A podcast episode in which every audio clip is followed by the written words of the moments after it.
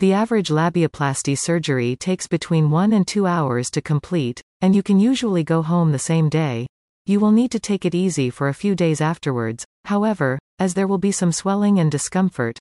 Most people feel back to normal within two weeks.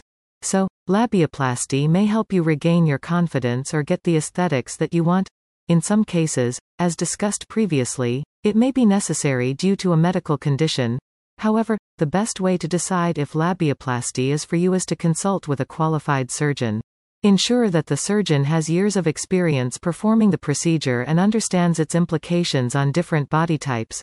They should explain the procedure in detail, along with risks and complications that can occur, so that you know for sure what you are getting into.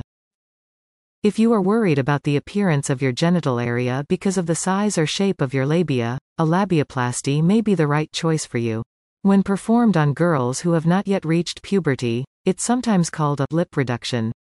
This is because while some women are born with very large inner labia that hide their clitoris and vaginal opening from view, others are born with small inner labia that can become stuck together, causing them to appear like one single large labium.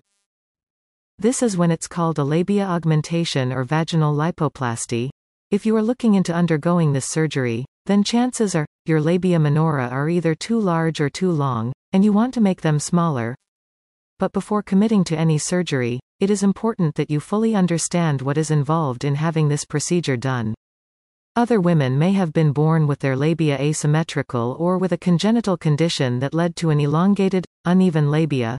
This makes it difficult for them to lead a normal life, and can even cause pain during everyday activities like walking, running, etc.